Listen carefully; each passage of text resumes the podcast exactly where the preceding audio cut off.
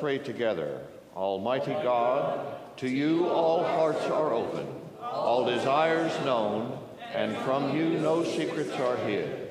Cleanse the thoughts of our hearts by the inspiration of your Holy Spirit, that we may perfectly love you and worthily magnify your holy name. Through Christ our Lord. Amen.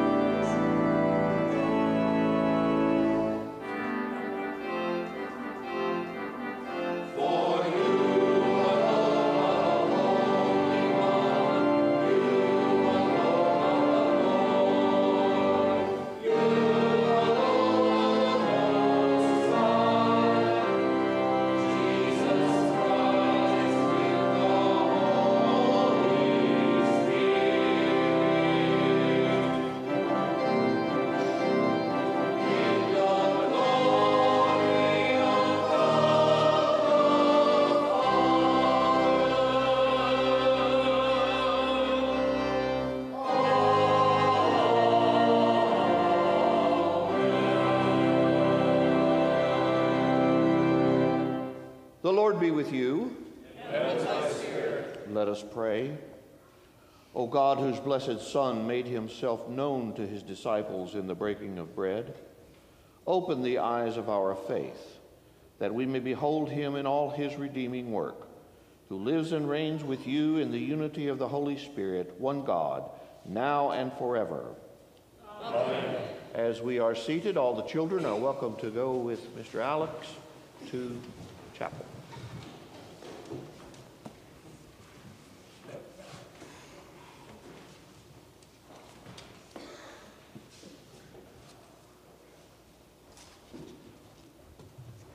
A reading from Acts. Saul, still breathing threats and murder against the disciples of the Lord, went to the high priest and asked him for letters to the synagogues at Damascus, so that if he found any who belonged to the way, men or women, he might bring them bound to Jerusalem.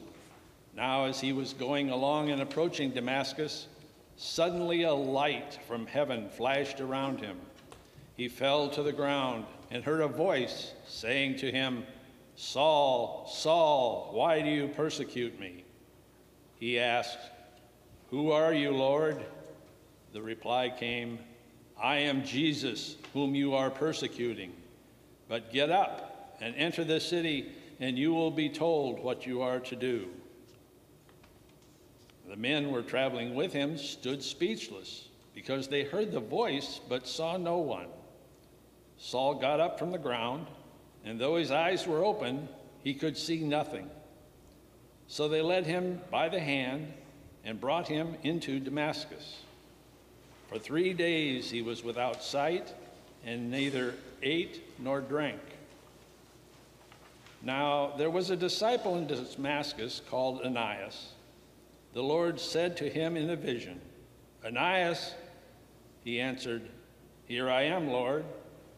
The Lord said to him, Get up and go to the street called Straight.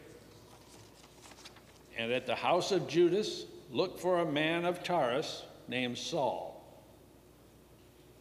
At this moment, he is praying, and he has seen in a vision that a man named Ananias come in and lay his hands on him so that he might regain his sight. But Ananias answered, Lord, I have heard from many about this man, how much evil he has done to your saints in Jerusalem. And here he has authority from the chief priest to bind all who invoke your name. But the Lord said to him, Go, for he is an instrument who I, whom I have chosen to bring my name before the Gentiles and kings and before the people of Israel. I myself will show him how much he ha- must suffer for the sake of my name. So Ananias went and entered the house. He laid his hands on Saul and said, Brother Saul, the Lord Jesus, who appeared to you on your way here, has sent me so that you might regain your sight and be filled with the Holy Spirit. And immediately something like scales fell from his eyes, and his sight was restored. Then he got up and was baptized, and after taking some food, he regained his strength.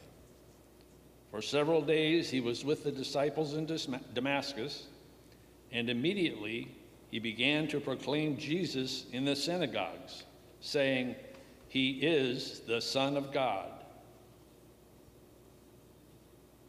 Hear what the Spirit is saying to God's people. Thanks be to God.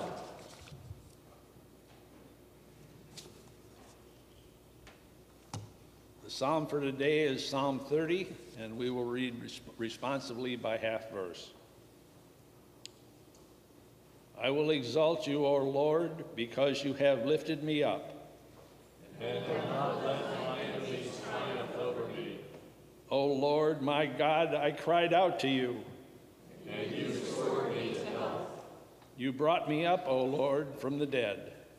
You restored my life as I was going down to the grave. Sing to the Lord, you faithful servants, Give thanks for the remembrance of God's holiness. for God's wrath endures but the twinkling of an eye. God's favor for a lifetime. Weeping may spend the night, Joy comes the morning. While I felt secure, I said, I shall never be disturbed. You, Lord, with your favor, made me as strong as mountains.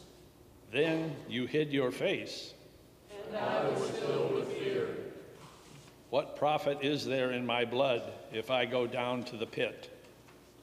Thus praise you, Lord, declare your faithfulness. Hear, O Lord, and have mercy upon me. O Lord, be my helper. You have turned my wailing into dancing. You have put off my sackcloth and clothed me with joy. Therefore, my heart sings to you without ceasing. O Lord my God, I will give you thanks forever.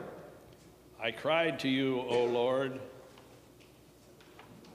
I pleaded with the Lord, saying, What profit is there in my blood if I go down to the pit? Will thus praise you or declare your faithfulness. Hear, O Lord, and have mercy upon me. O Lord, be my helper. You have turned my wailing into dancing. You have put off my sackcloth and clothed me with joy. Therefore, my heart sings to you without ceasing. O Lord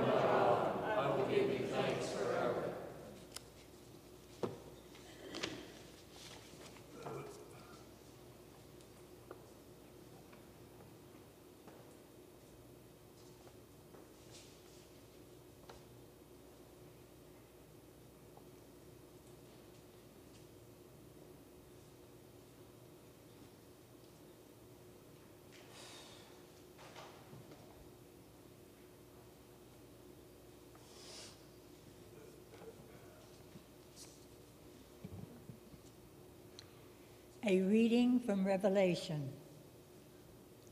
I looked, and I heard the voice of many angels surrounding the throne, and the living creatures and the elders. They numbered myriads of myriads and thousands of thousands, singing with full voice Worthy is the Lamb that was slaughtered to receive power, and wealth and wisdom and might and honor and glory and blessing. Then I heard every creature in heaven and on earth and under the earth and in the sea and all that is in them singing. To the one seated on the throne and to the Lamb be blessing and honor and glory and might forever and ever. And the four living creatures said, Amen. And the elders fell down and worshiped. Hear what the Spirit is saying to God's people. Thanks be to God.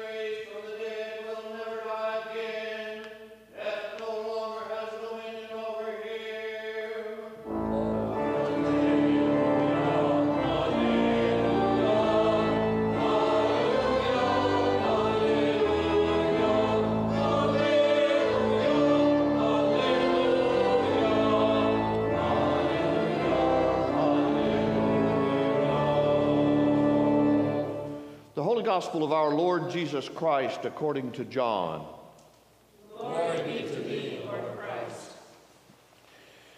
Jesus showed himself again to the disciples by the Sea of Tiberias or the Sea of Galilee. He showed himself in this way. Gathered there together were Peter, Simon Peter, Thomas called the twin, Nathanael of Cana in Galilee, the sons of Zebedee, and two others of his disciples. Simon Peter said to them, I'm going fishing. They said to him, We will go with you. They went out and got into the boat, but that night they caught nothing. Just after daybreak, Jesus stood on the beach, but the disciples did not know that it was Jesus. Jesus said to them, Children, you have no fish, have you? They answered him, No. He said to them, Cast the net to the right side of the boat, and you will find some. So they cast it, and now they were not able to haul it in because there were so many fish. That disciple whom Jesus loved said to Peter, It is the Lord. When Simon Peter heard that it was the Lord, he put on some clothes, for he was naked, and jumped into the sea. But the other disciples came in the boat, dragging the net full of fish, for they were not far from the land, only about a hundred yards off. When they had gone ashore, they saw a charcoal fire there with fish on it and bread. Jesus said to them, Bring some of the fish that you have just caught. So Simon Peter went aboard and hauled the net ashore, full of large fish, 153 of them. And there, though there were so many, the net was not torn. Jesus said to them, Come and have breakfast. Now, none of the disciples dared to ask him, Who are you? because they knew it was the Lord. Jesus came and took the bread and gave it to them and did the same with the fish. This was now the third time that Jesus had appeared to the disciples after he was raised from the dead. When they had finished breakfast, Jesus said to Simon Peter, Simon, son of John, do you love me more than these? He said to him, Yes, Lord, you know that I love you. Jesus said to him, Feed my lambs. A second time he said to him, Simon, son of John, do you love me? He said to him, Yes, Lord, you know that I love you. Jesus said to him, Tend my sheep.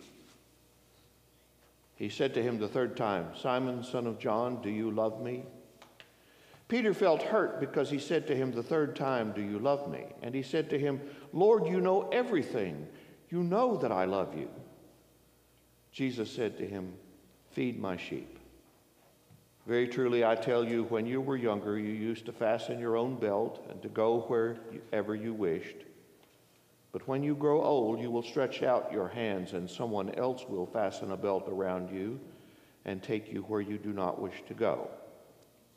He said this to indicate the kind of death by which Peter would glorify God. After this, he said to him, Follow me. The Gospel of the Lord. Praise be to thee, Lord Christ.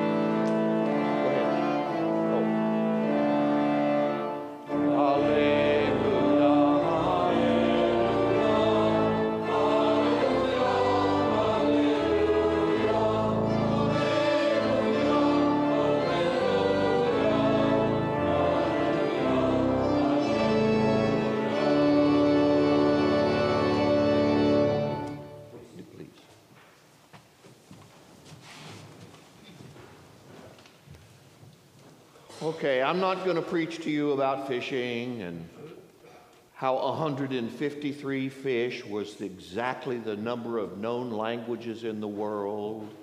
And this meant that they were supposed to go into the whole world and all of that kind of thing.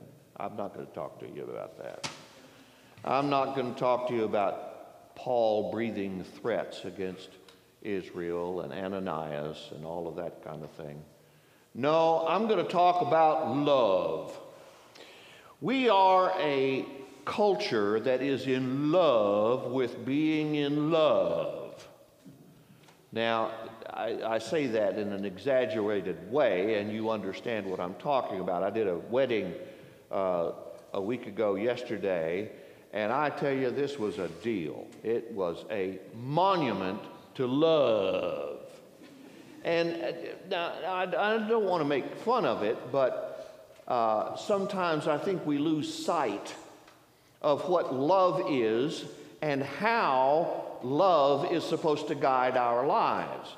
Clearly, the kind of love that we were celebrating at that, at that, at that wedding was different from the kind of love that Jesus was asking Simon, Peter, about. So I'm going to talk to you a little about love. See, the thing is, I still read the scriptures in Greek sometimes.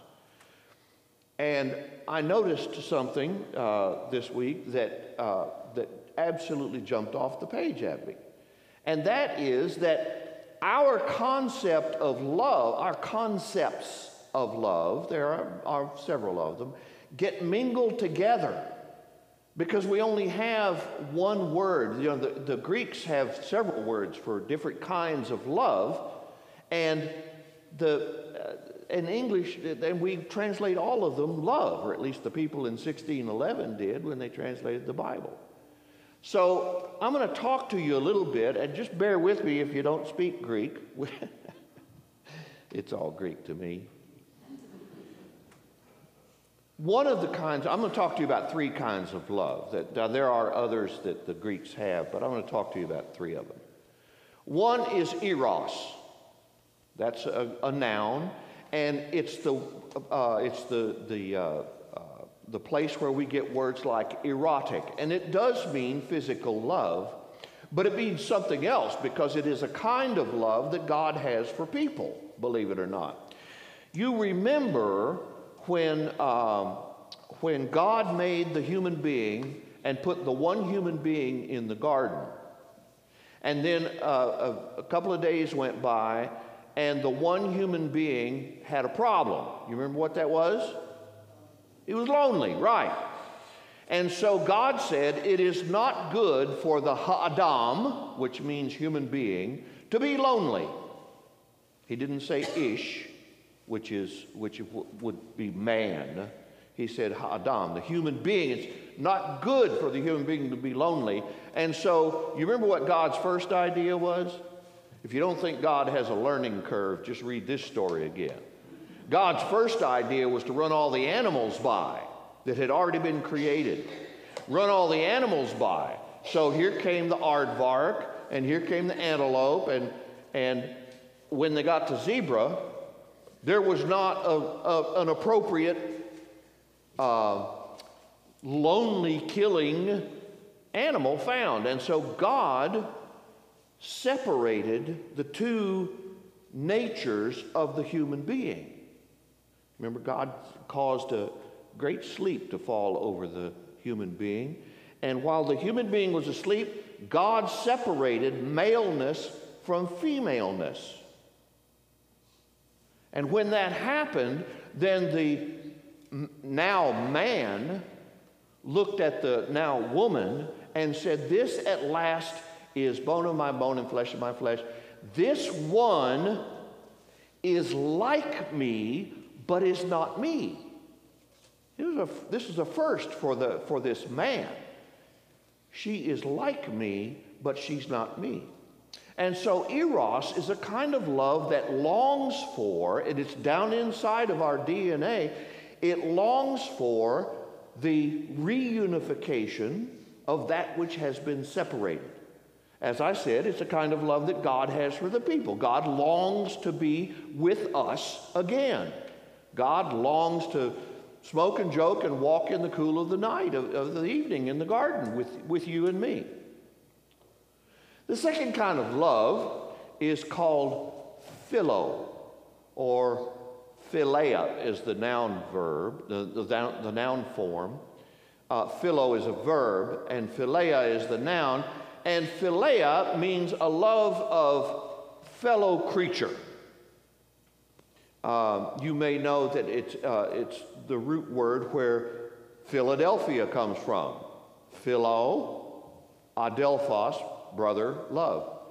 I love less. I love him because he is my brother and I know him and all that kind of stuff. But it's not it is not confined to my love of other human beings like I love you. Philo is means I love the things that were created because I am a fellow creature. It's the love that we are supposed to exhibit for the Mother Earth, the one who bears us, the one who, who supports us, the one who gives her life for us. It's the kind of love that you and I have for fellow creatures. It's the kind of love that makes your heart hurt when you're driving up toward the hill country and you see a deer that's been hit by a truck. And you say, oh man, that wasn't supposed to happen. It's the kind of love that makes you, that makes you kind of cringe when you see the rainforests being mown down at a rate of a thousand acres a day in order to make room for another highway or a shopping mall. Philia is the kind of love that we have for each other, for the creation, and for all of the parts of the world that we enjoy. Philia might be the kind of love that you have for St. Thomas Church. Not just for all the people here, although the people are what make the church. I mean, it's not the building. But you may have a special fe- feeling for this building. I do. That's okay. I have a special feeling. This is a sacred space. This is a place where I meet God. This is a place where God deigns to meet me. Philia, philo. The third kind of love that I'm going to talk about is different from the other two. It is named agapo, or agape is the noun verb, is the noun form. Why do I keep saying noun verb? The noun form is agape. Agapo or agapo means I love, and it, but it's a different kind of love from the other two. You see, we have a natural affinity for each other. We do. I mean, I, I look at Ned and, and he, you know, he's handsome, I'm handsome.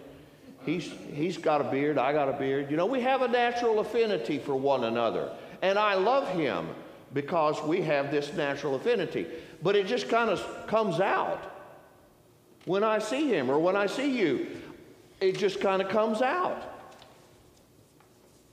And, and when I see my wife, I don't have to work at, at what kind of feeling I have for her either. You see, those things just kind of come out. Agapo is not like that. It's not a love that you can fall into. You can't.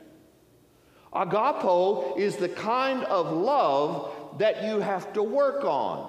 It doesn't come from here, it doesn't come from your body, it comes from your brain and only from your brain. This kind of love is a decision, and you have to make it in order to experience it. It's the kind of love that God has for the people and that God wishes the people had for God. It's the kind of love that says that every fiber of my being, from top to bottom, from first to last, right to left, everything is devoted to the object of this kind of love. It's the kind of love that I ask people when I stand in front of a man and a woman and I say, Will you have this man to be your husband? Will you have this woman to be your wife? And they answer, I will. They don't answer, I do. They answer, I will. And that does not mean I'm going to sometime in the future, which is what I will sometimes means. What they mean is, this is my will mi voluntad. This is from which we get the word voluntary. This is what I do, having thought of all of the options, having considered everything else that possi- that's possible. This is what I have decided. Love is a decision, this kind of love. It's a decision that we must make. Sometimes we must make it every day. This agapo love is all about who I am, what I was created to be, and how I have decided to live my life. That's why when I marry my wife, I say I'm going to do this for the rest of my life because I've decided to change my life from what it was when I was single to what it is now that I'm married. I have decided to change my life.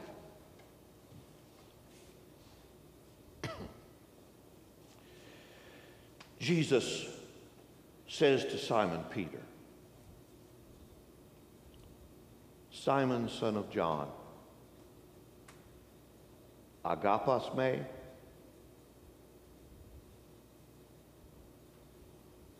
And Simon, the son of John, says, Nai Kurie, yes, Lord. Philo say. He didn't answer the question that was asked, did he? Agapos me? Yes. Philo. Do you see the difference between what Jesus was asking and what Peter was willing to do? How far Peter was willing to go? Jesus says, Feed my lambs. A second time, Jesus says to Simon Peter, Simon, son of John, agapos me? And Simon says, Yes, Lord. Philo say. And Jesus answers, Tend my sheep. Jesus is nothing if not realistic. Jesus understands who you are, and Jesus understands who I am. And for better or worse, Jesus continues to ask this question of you and me Agapos me? And on my better days, I say, Yes, Lord, Philo say. I confess to you. But Jesus doesn't stop there. Jesus says a third time to Simon Peter, and this is where the Greek comes in Simon, son of John, philos me. And Simon says, Yes, Lord, philo say. Jesus knows who you are, and Jesus knows who I am. And Jesus sometimes says, if what you can muster for me is the kind of love that you have for each other, that's got to be good enough. Because you know what? You are good enough. Jesus hopes maybe for one thing, but he gets something else. And that's good enough. Someone said once, Jesus loves you right exactly where you are, but Jesus loves you way too much to leave you there. You get that? I get it. Jesus loves you right where you are with all the warts and all of the mistakes and all of that, but Jesus loves you far too much to leave you there. I don't know of very many people throughout all of history who get this agape kind of love, but Paul was one of them according to the scriptures. According to the scriptures, Paul was one of them. You see, our reading today from Acts starts off with Paul breathing threats. God, that's strong language right there. Paul breathing threats against the faithful of the church, arresting men and women and having them thrown in jail just for invoking God's name. And then this thing happens. Paul is, work, is riding along on the road to Damascus, and a great light flashes, and he falls on the ground and this voice says, Paul, Paul, Saul, Saul, why are you persecuting me? And he says, Lord, I don't know who you are. I can't even see you. And Jesus says, I am Jesus whom you are persecuting. And Paul was so profoundly converted at that moment. That's why we call it the Damascus Road experience. He was so profoundly converted at that very moment that when he finally received his sight three days later from Ananias or from God through Ananias, he immediately started telling the entire world that Jesus was the Son of God. Wait a minute. In today's political world, he'd be called a flip flopper. You know what I mean? He went from being all the way on that end to being all the way on that end. I mean, all the way. He gave everything he had, every fiber of his being, every cell in his body, all of his self to God and to, the, and to Jesus Christ, who is God's Son. If you have doubt about that, you may come and see me if you want, and I hope I will be able to allay those doubts. Because Paul gave to us a wonderful example of what it means to have this agape kind of love for Jesus. If Jesus had said, Paul, agapas me, Paul would have fallen on the ground eventually, after the conversion, he would have fallen on the ground and said, Yes, Lord, agapote. Paul's conversion was more profound than anything I have ever heard or read about. And Paul got it. Peter didn't. That's okay. Peter was, you know, I'm not very much like St. Paul, I'm an awful lot like St. Peter. Maybe I'm not the only one in the room. Here's the thing there's the goal, and there's where we are, and there's probably distance between those two. In case you're wondering, God is not disappointed in you. You know, and I know, that there is clearly more that, that we can do in God's name, in the service of God, in the service of other people to get from where we are to where we're supposed to be. You know that, and I know that, and God knows that. God is not disappointed in you. God has hopes and dreams for the person that God made you to be. And we spend our lives living into that vision, don't we? We spend our lives living into the vision that God has for us. That's what life is all about for you and me, for people who, who proclaim that God became a human being so that we could know that divinity is among us and that humanity is divine. That's why, that's why the Jesus event even happened.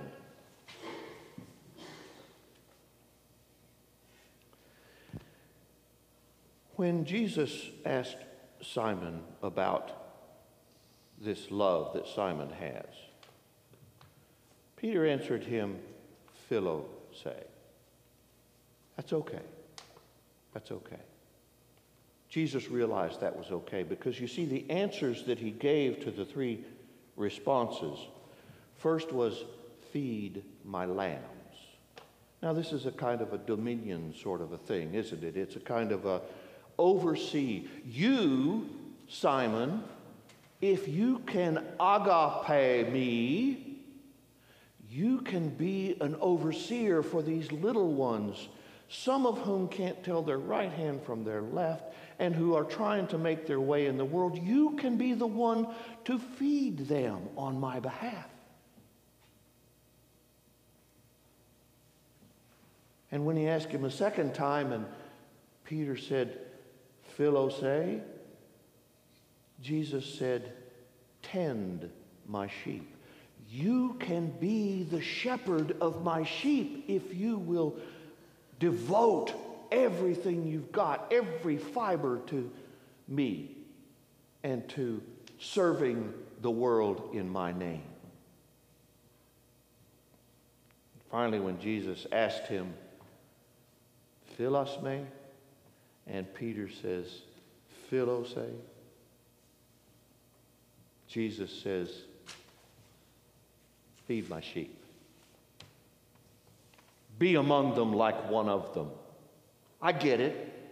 I get it. You're not Superman, Peter. You're not Superman. You're not Superwoman, Kathy. You're not Superman, Joseph. You're not Superwoman, Naomi. You're not. I get it. So feed my sheep, your brothers and your sisters, your fellow sheep, in my name. And that is good enough. In fact, that's all I ask you to do. All I ask you to do is take care of the creation like it was your home, because that's what it is. Domicile, have dominion, comes from the same root word as domicile, which means a household. We're supposed to treat the world like a household, and we are all inhabitants of it. It's okay, says Jesus. It's all right. Just feed your fellow sheep in my name. If you do that, I'll make up all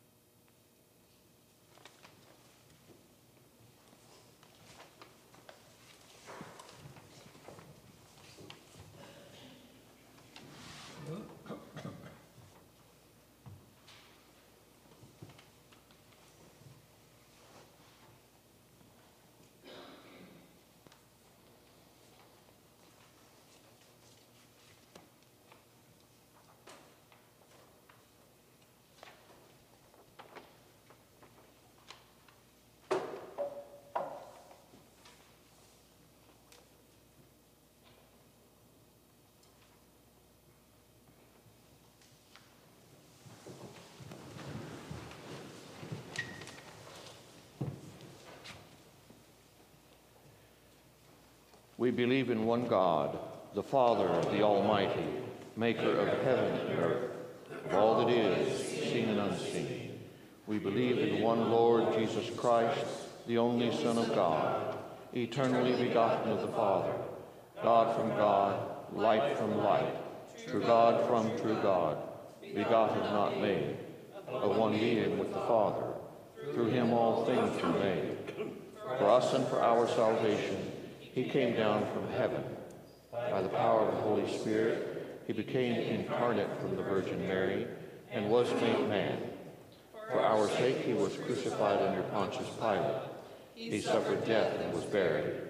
On the third day, he rose again in accordance with the Scriptures. He ascended into heaven and is seated at the right hand of the Father. He will come again in glory to judge the living and the dead, and his kingdom will have no end. We believe in the Holy Spirit, the Lord, the giver of life, who proceeds from the Father and the Son. With the Father and the Son, he is worshipped and glorified. He has spoken through the prophets. We believe in one holy Catholic and Apostolic Church.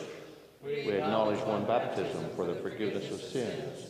We look for the resurrection of the dead and the life of the world to come. Amen.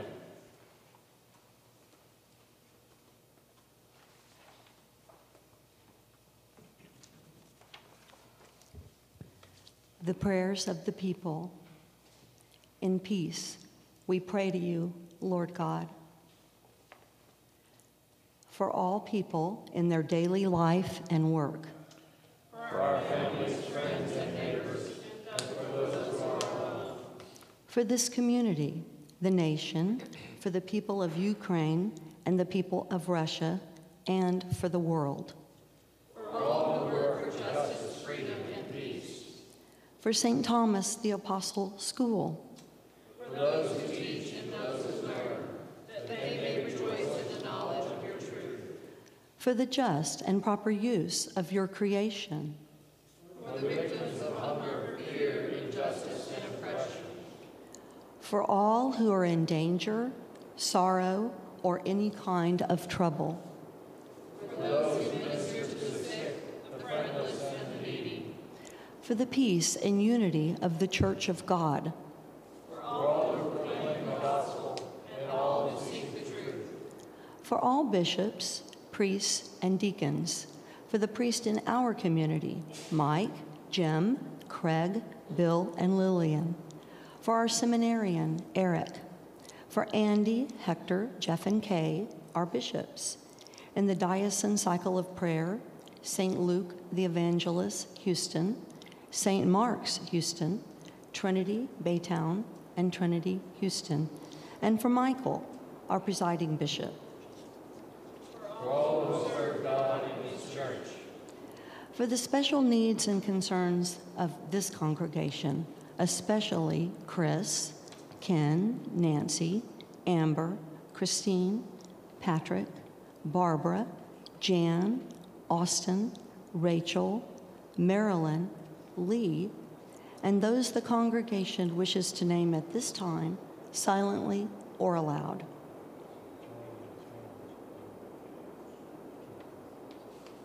Hear us, Lord. We thank you, Lord, for all the blessings of this life. We will exalt you, O God, our King. We pray for all who have died, especially Deborah and Chris, that they may have a place in your eternal kingdom. Lord, let your loving kindness be upon them.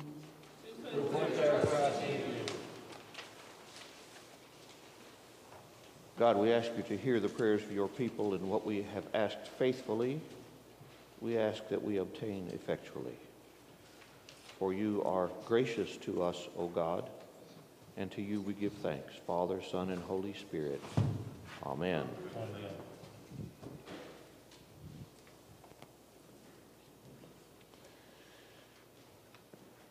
Will you stand, please? The peace of the Lord be always with you. And with thy spirit. Peace be with you, my dear.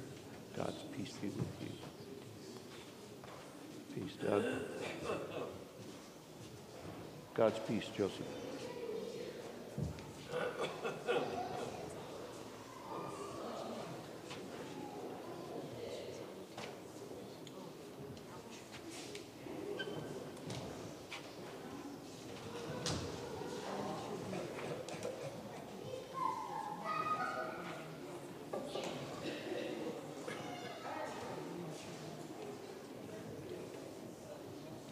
Be seated, please.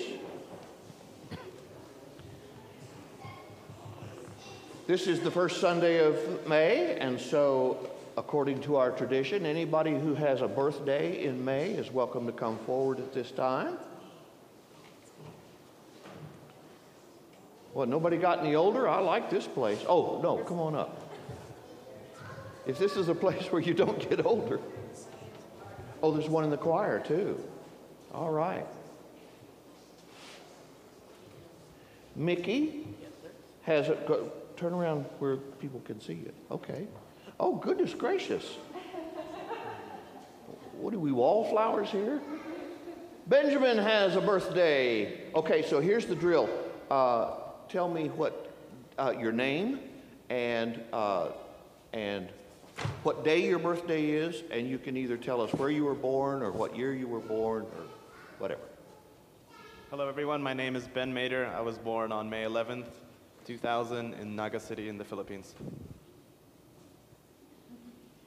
And I'm Liz Corley. I was born on May 16th in Victoria, Texas. Victoria. Meredith Levine. I was born May 29th, 1977, in Beaumont, Texas. Mickey Mrozinski. I was born in 1938 in South Bend, Indiana. South Bend. All right. Kay Cloutier, May 24th, Herrin, Illinois. Hi, I'm Bob Triple, May 18, um, in Philadelphia, Pennsylvania.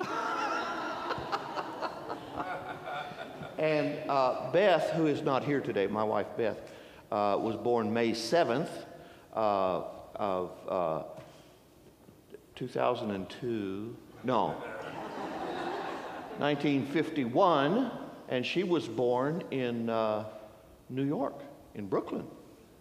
Let us pray. God, we lift up to you these whose birthdays are this month, thanking you for the year past that ha- they have come through in your grace and with your blessing. We ask you, Lord, to bless them in the year ahead with strength and resolve to serve you by serving your children. May their roads rise to meet their feet, and may their way be shown by you. For we ask this in Christ's name. Amen. Congratulations. Happy birthday to you. Happy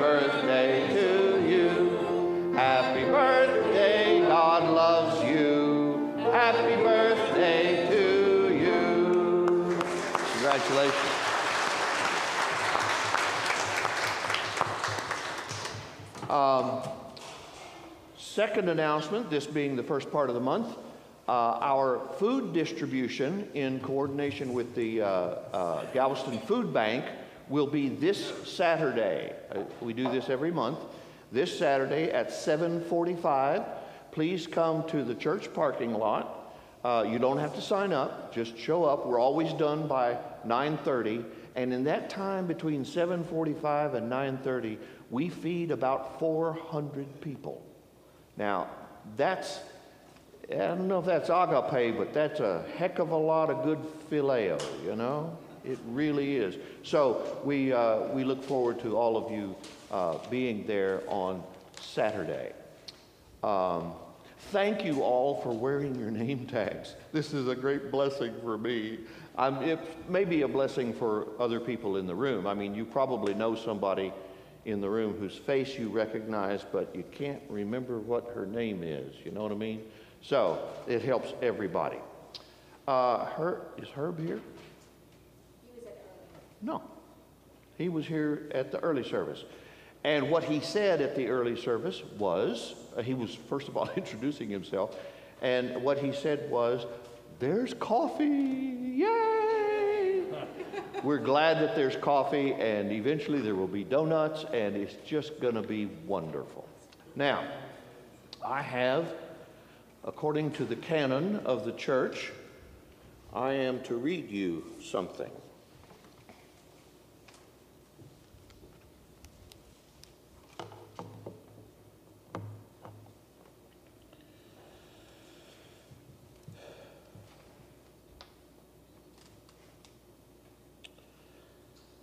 Dated the second Sunday of Easter, April 24th, 2022.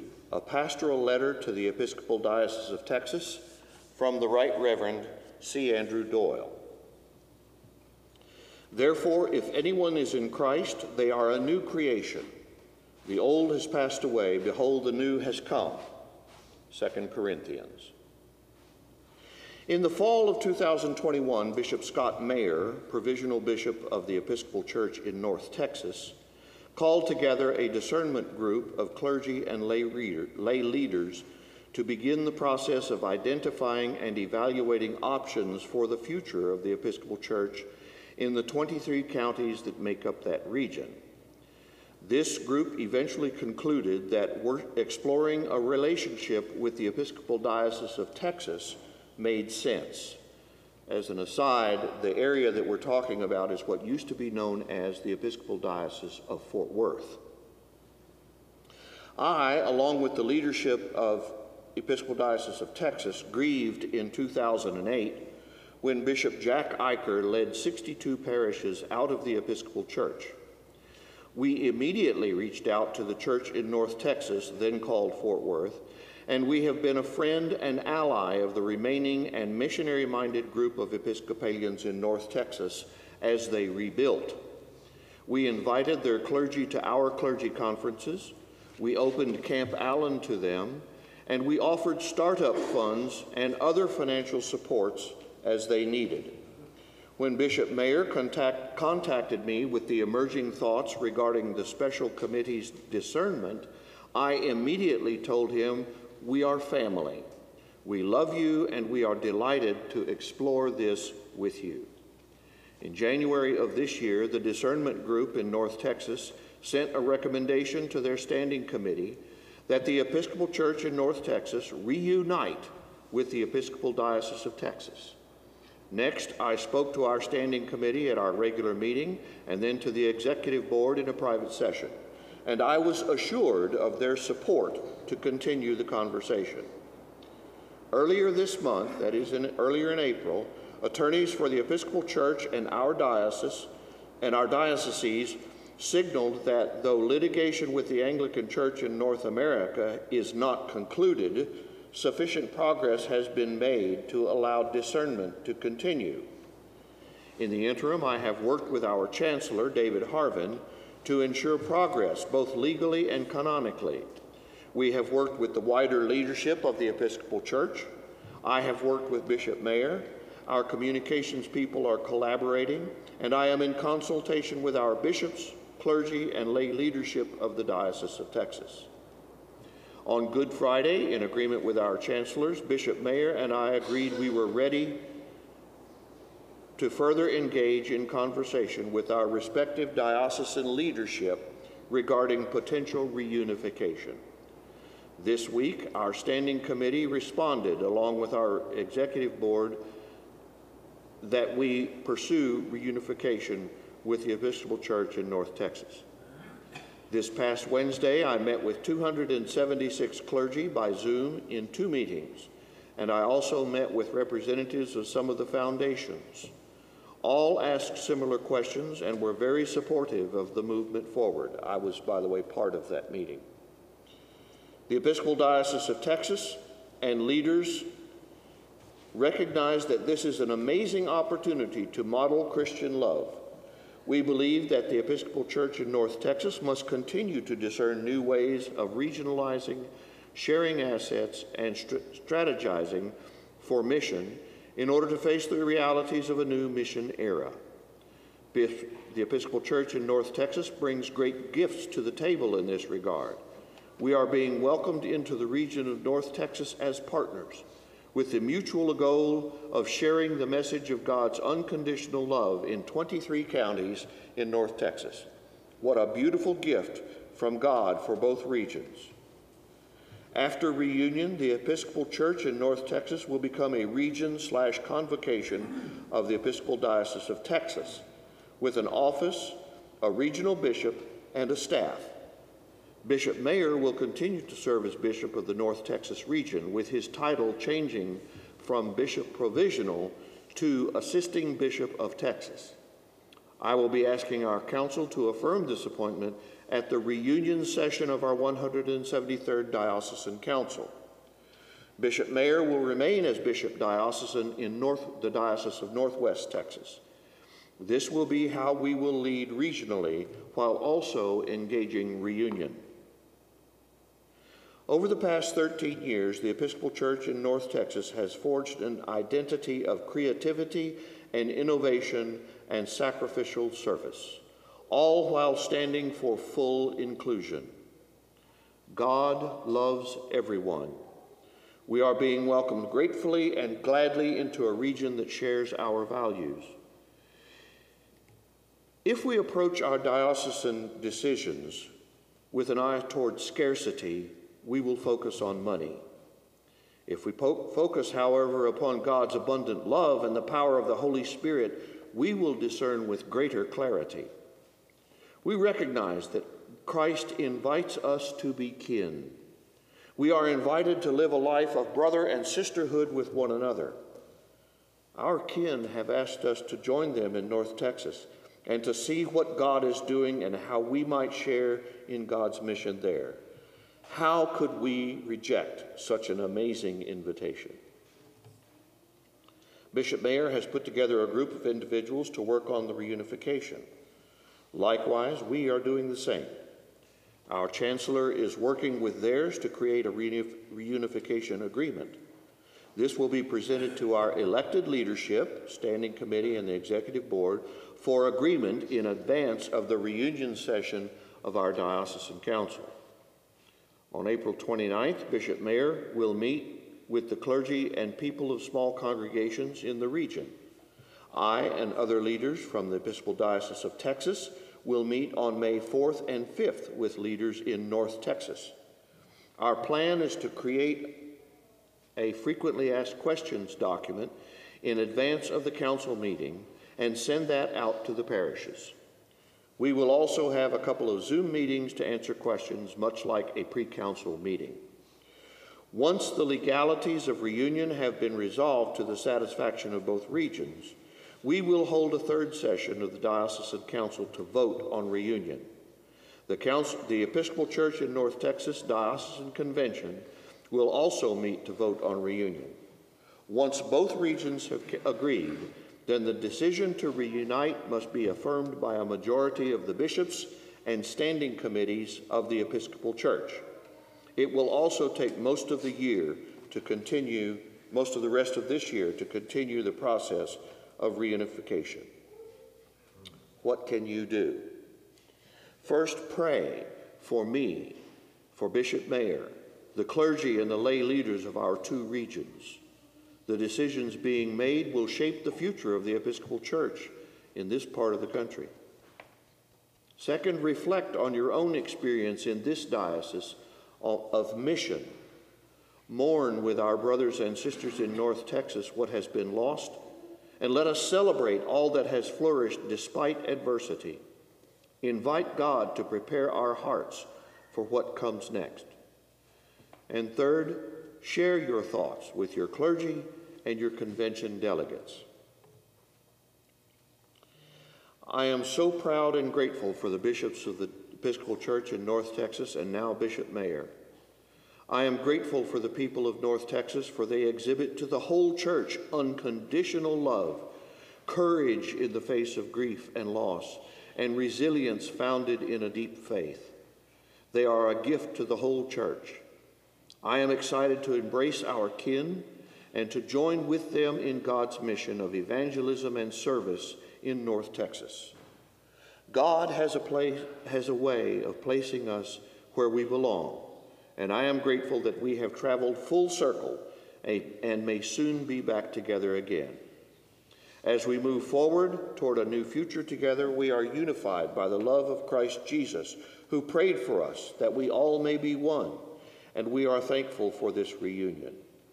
We are given in our unity as Episcopalians and Anglicans a blessing of baptism, which shows resurrection comes from death and the ministry of the gospel comes from the Holy Spirit. Renew us now, for you have prepared us for the coming of the Holy Spirit through your word and sacraments. O God of unchangeable power and eternal light, look favorably on your whole church, that wonderful and sacred mystery. By the effectual working of your providence, carry out in tranquility the plan of salvation. Let the whole world see and know that things which had grown, things that had been, were being cast down are being raised up and things which had grown old are being made new, and that all things are being brought to their perfection by him through whom all things were made, your Son, Jesus Christ our Lord, who lives and reigns with you in the unity of the Holy Spirit, one God, forever and ever. Amen. In Christ's most holy name, see Andrew Doyle, Ninth Bishop of Texas.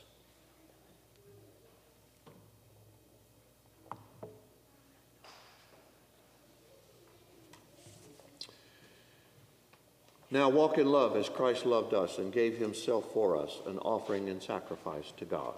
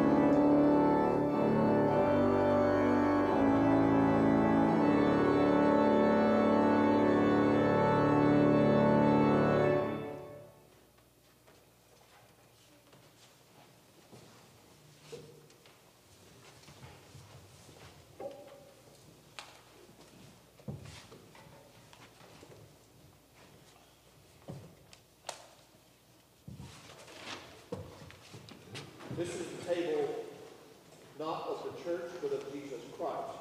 It is made ready for those who love him and those who want to love him more. So come, you who have much faith and you who have little, you who have been here often and you who have not been for a long time or ever before, you who have tried to follow and you who have failed. Come not because the church invites you, it is Christ himself, and he invites you to meet him here. The Lord be with you. Lift up your hearts.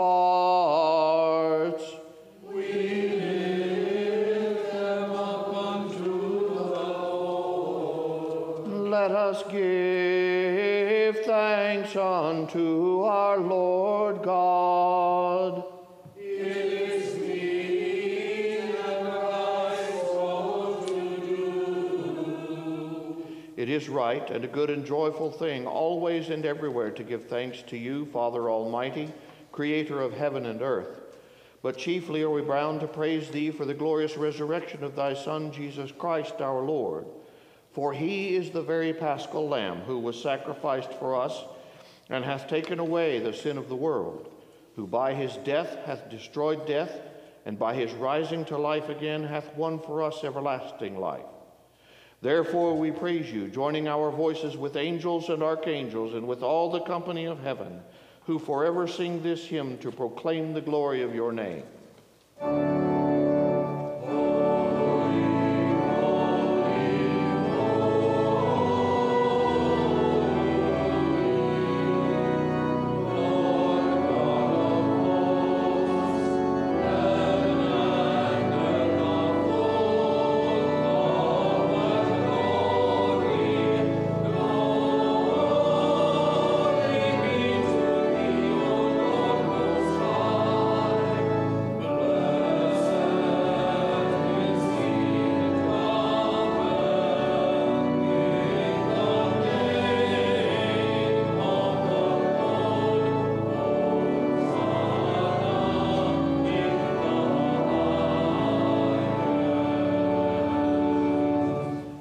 Thanks to you, O God, for the goodness and love which you have made known to us in creation, in the calling of Israel to be your people, in your word spoken through the prophets, and above all in the word made flesh, Jesus your Son.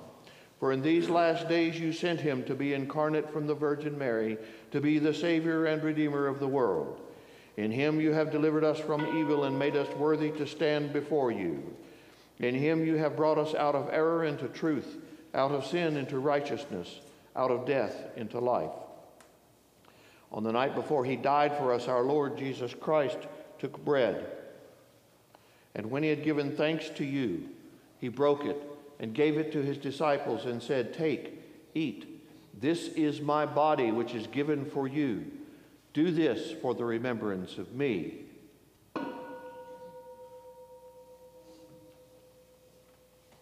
After supper, he took the cup of wine. And when he had given thanks, he gave it to them and said, Drink this, all of you. This is my blood of the new covenant, which is shed for you and for me- all for the remission of sins. Whenever you drink it, do this for the remembrance of me.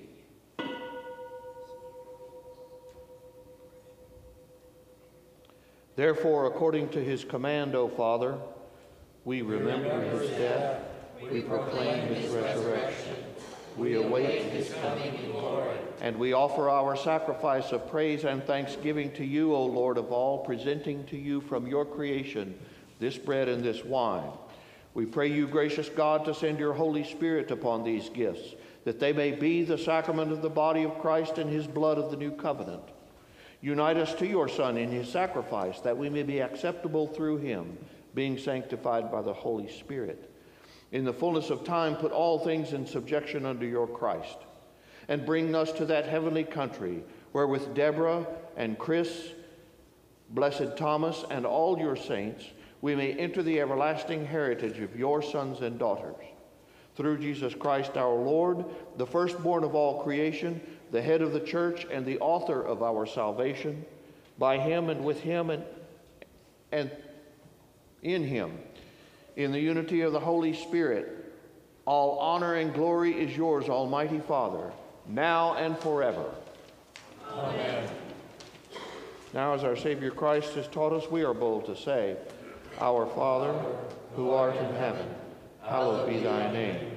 Thy kingdom come, thy will be done, on earth as in heaven. Give us this day our daily bread, and forgive us our trespasses, as we forgive those who trespass against us. And lead us not into temptation, but deliver us from evil.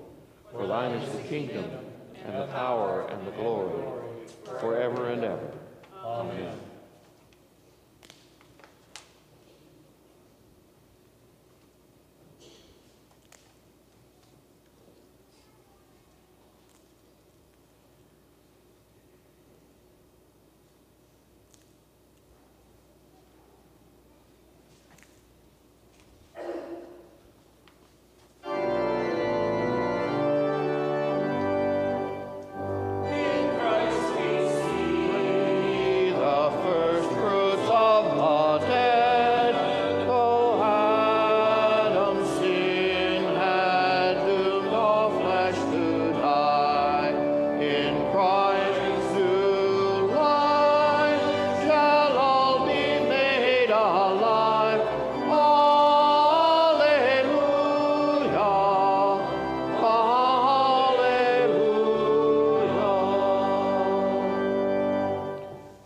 Of God for the people of God.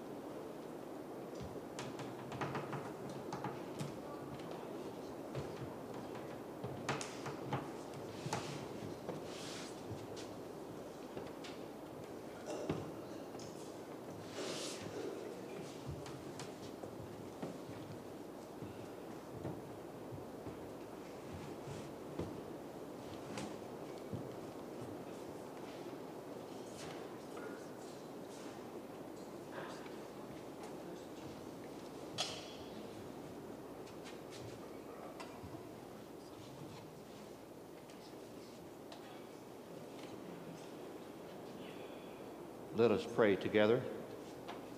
Loving God, we give you thanks for restoring us in your image and nourishing us with spiritual food in the sacrament of Christ's body and blood.